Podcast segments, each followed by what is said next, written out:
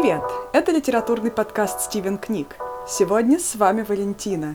И в моем мини-выпуске я расскажу в продолжении темы о домах, которую мы поддерживаем в наших больших эпизодах, о книге Колма Тойбина «Дом имен». Эту книгу я прочитала импульсивно, потому что в названии было слово «дом», и это вполне неплохо подходило под нашу тематику. Поэтому почему бы нет? Почему бы не добавить еще один дом в нашу галерею замечательных домов и не рассказать о нем? Книгу я взяла, как я уже сказала, импульсивно, и я знала только имя автора. Колм Тобин уже представлен у меня в библиотеке в домашней книгой «Бруклин», которую многие очень обсуждали, но начать знакомство с автором я решила именно с «Дома имен». Неожиданным образом оказалось, что Дом имен — это история, связанная с Древней Грецией, с древнегреческой мифологией, а конкретнее она начинается в тот момент, когда Клетимнестра ждет своего мужа Агамемнона домой с войны и замышляет убить его. Пожалуй, это не спойлер для всех, кто читал хотя бы какие-то древнегреческие мифы или умеет пользоваться Википедией. Сюжет стар, сюжет даже, можно сказать, древний, зато автор пытается стряхнуть с него пыль и каким-то образом освежить. И я расскажу, как, на мой взгляд, удалось это сделать автору. Напоминаю, что у супружеской пары Агамемнон Клетимнестра было трое детей, и дочь Ифигению пожертвовали для того, чтобы добиться попутного ветра и спросить его у богов – и суда смогли отплыть на Троянскую войну и высвобождать Елену Прекрасную, которая сбежала с Парисом. Здесь эпизод с жертвоприношением Ифигении описан как страшное предательство, потому что описан он как раз не Агамемноном и даже не Ахиллом, и даже не Патроклом, как было у Мадлен Миллер в песне Ахилла, а как раз описан страдающей, скорбящей матерью, Клетимнестрой, которая привела свою дочь на смерть, сама того не ведая, сама того не ожидая, фактически предала свою дочь поверила своему вероломному супругу. Конечно, это показано здесь как ужасная семейная трагедия, потому что в этой поездке их сопровождал сын, младший сын Арест, а еще одна дочь, Электра, осталась в королевстве за старшую, для того, чтобы, собственно, присматривать за порядком, пока родители делают там свои различные дела. И здесь, с точки зрения Клетимнестры, происходит очень много всего. Во-первых, она отдаляется от своих детей, оставшихся в живых. Арест еще слишком мал, казалось ей, чтобы понимать, что вообще происходит, а с Электрой она не в состоянии была полностью объясниться, она отдалялась и все сильнее и сильнее от дочери, и та фактически замкнулась в себе и построила уже, собственно, свою версию событий, в которой все было немножечко не так, как было в версии событий Клетимнестры. Интересным образом голос наратора передается от персонажа к персонажу. Мы видим свидетельство Клетимнестры, которая открывает книгу. Потом голос передается Аресту. В момент убийства своего отца Агамемнона матерью Клетимнестрой Арест был похищен. С одной стороны, он это видит как предательство, с другой стороны, мы это видим как рассказ ареста, но не от его лица, а повествование именно от третьего лица. Помогает ему сбежать Леандр. И как раз этот персонаж занимает наиболее активную позицию – в этом повествовании. Этим, наверное, и можно объяснить то, что Арест настолько пассивный герой. События как будто происходят с ним, они происходят вокруг него. Он оказался невольным свидетелем э, жертвоприношения своей сестры Ифигении. Сделать ничего он, естественно, не мог, он был лишь ребенком. Но потом, когда его похитили, он тоже занял наиболее выжидательную позицию, наиболее пассивную. И лишь когда Леандр обратил на него внимание, он решил бежать вместе с ним, и даже не то, что он решил бежать вместе с ним, Леандр велел ему бежать вместе с ним, и Арест всю оставшуюся книгу занял положение подчиненного. Он подчинялся Леандру, а потом впоследствии подчинялся и своей сестре Электре. Электру мы тоже видим как повествовательную инстанцию в этой книге. И она тоже, как и ее мать, вещает от первого лица. Ее повествование наиболее, я бы сказала, расплывчатое и неопределенное. Сначала она общается с духами, духом своего отца и духом своей сестры. Но потом мы понимаем, что общается она довольно тесно не только с ними. Электра оказалась чуть ли не шпионкой. У нее были огромные связи среди стражи, и у нее была целая шпионская сеть. Именно она является автором замысла о том, как отомстить матери за убийство отца и убить ее. И она руководит своим пассивным братом Арестом, которому ничего не остается, как только пойти и сделать то, что велела сестра. Вообще это очень интересный баланс сил, ведь несмотря на то, что Клетимнестры фактически руководит с какого-то момента ее любовник и сообщник, она все же остается идейной вдохновительницей всего происходящего. Устанавливается некий авторитарный режим в государстве, и хотя она фактически отпускает уже бразды правления, она все же остается символом, она остается той, кто запустил всю эту цепочку событий. Хотя, по сути, нужно, наверное, прослеживать эти события к Агамемнону, к его желанию угодить богам. У Клетимнестры интересная роль, и подчеркивается неоднократно как раз вероломство ее мести своему мужу за убийство дочери в том, что она не посоветовалась с богами – когда ее спросили, кто знает о твоем замысле, она ответила «никто». И когда Эгисф, э, ее сообщник, показал на небо, мол, даже они не знают.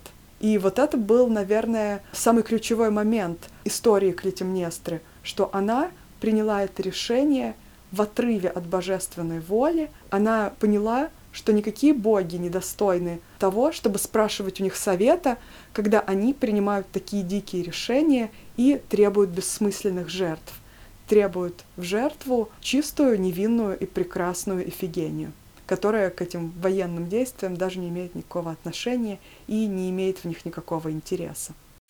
И вообще, вот этот момент с напрасными жертвами каких-то политических интриг – очень четко звучит в этой книге. Арест и Леандр, которые скрываются от преследований, не знают, что их уже как бы освободили, что их уже ищут их родственники, и что их родственники уже давным-давно чуть ли не скорбят по ним без вести пропавшим. Они живут на отшибе в каком-то доме, в котором от тех, кто обитал, остались лишь их имена, которые помнит старуха, которая фактически и приютила этих ребят. Они живут рядом с ней, и они могут услышать эту историю, могут услышать историю семьи, разорванной вот этой войной, когда все мужчины вместе с их судами были призваны воевать вместе с Агамемноном, а оставшиеся семьи бежали. И никто не хотел брать с собой старую, дряхлую, больную женщину, которая только и осталась там вместе со своими собаками, единственными защитницами. Пожалуй, вот это странное времяпрепровождение, эти странные пять лет для Ареста оказались самыми счастливыми и оказались самым таким мирным временем в его жизни, когда он мог не думать о каких-то внешних событиях. Он только лишь возделывал землю и делал какие-то простые и рациональные действия, направленные на то, чтобы просто жить и просто сохранять себя и близких, которые были вокруг него. В нем роились вот эти вот смутные чувства к Леандру, которые и он, и Леандр реализовывали, скажем так, физически, но именно вербально не признавали, в этом даже не было нужды. Настолько простым и незатрудненным было их общение, э, не связанное никакими более масштабными общественными притязаниями.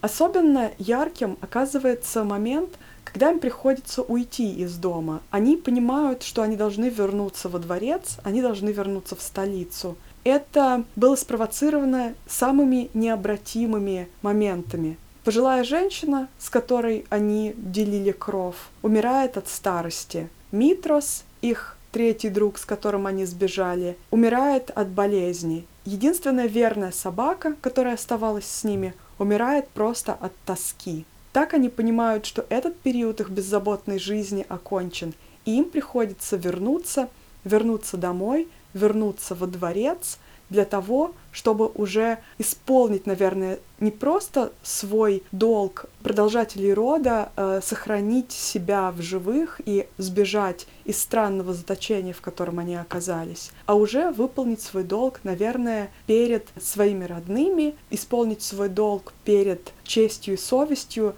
перед тем, как они видели именно честь, совесть и долг. Наверное, когда они уже возвращаются, снова Арест возвращается в свой такой привычный кокон ведомого. Когда они сбегали из заточения, у Леандра сразу был план. Когда они бегут обратно, ну, тоже, естественно, они скрываются, они не знают, что их ждет, они точно не уверены, какой будет прием. Опять же, план есть у Леандра. Арест не задает вопросов, он не задается попытками самостоятельно наладить какие-то связи, узнать какую-то информацию и взять вообще свою судьбу в собственные руки. Он безоговорочно верит Леандру, потом он безоговорочно верит стражнику, который сказал, что у него есть какая-то информация, и его наивность и какая-то вот эта слепая вера э, безоговорочная во всех людей проявляется максимально там, где он в конце концов даже и не знает, кем был послан этот стражник, который, опять же, задал ему определенную задачку, послал его на задание. Даже в конце оказывается, что послан он был совсем не Леандром, а совершенно другим человеком. Арест уже даже не считает необходимым это выяснять. Он видит, что кто-то хочет каких-то действий от него, и практически слепо он их выполняет. И вообще это довольно странно. Арест, по идее, следующий царь, но он не очень-то царственная фигура, он ведомый и не самостоятельный герой. Наверное, это показывает мнение Колма Тойбина о монархии, что монархия все-таки вряд ли жизнеспособная а, система государственная. Или, может быть, он просто решил таким образом переосмыслить этого героя. Вообще, образы всех персонажей кажутся мне достаточно близкими к первоисточникам мифологическим. И кроме того, что автор играл с и такими нарративными конструкциями, как давая женщинам право говорить с читателем напрямую от первого лица и дав Аресту такую странную, мягкую, ведомую роль и повествование от третьего лица, делая его лишь фокальным персонажем, как бы проводником чужой воли, воли писателя.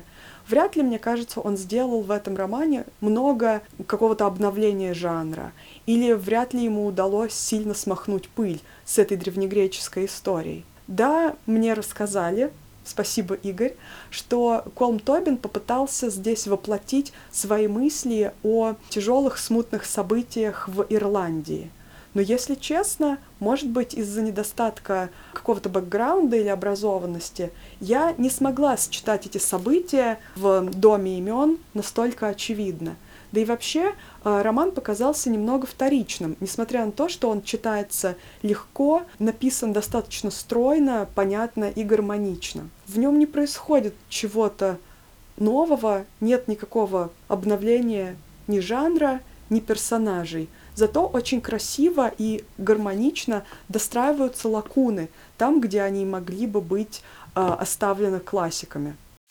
Что касается образа дома, то здесь я могу сказать, что два главных образа дома прослеживаются в этом романе. Во-первых, это, конечно же, дворец. Дворец, в котором происходит основное действие этого романа, в котором живет Клетимнестра и ждет Агамемнона, в котором происходит это практически ритуальное убийство Агамемнона и Кассандры, и в саду которого впоследствии умирает и сама Клетимнестра. Дворец этот полон заговоров, полон духов, полон тайн, и он полон каких-то мелких и многочисленных союзов, которые борются один против другого.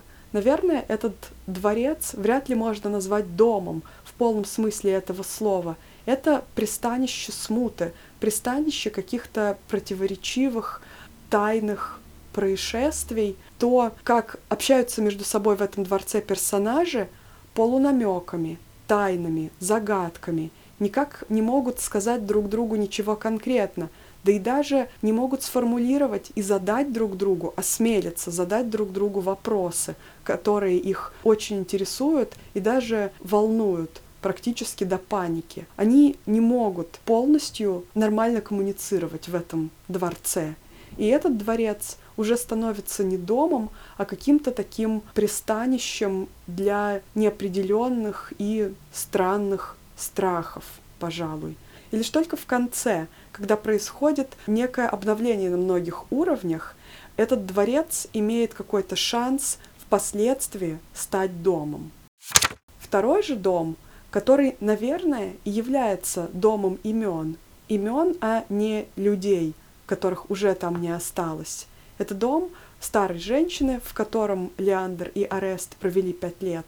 Наверное, именно этот дом и заслуживает названия настоящего дома, жилья, пристанища. Ведь там эти молодые люди смогли переждать, наверное, самое турбулентное время в своей жизни, вот это подростковое время становления – стать настоящими воинами, которыми они и хотели стать изначально, к чему они и стремились, и смогли подготовиться к тому, чтобы столкнуться с реальным миром.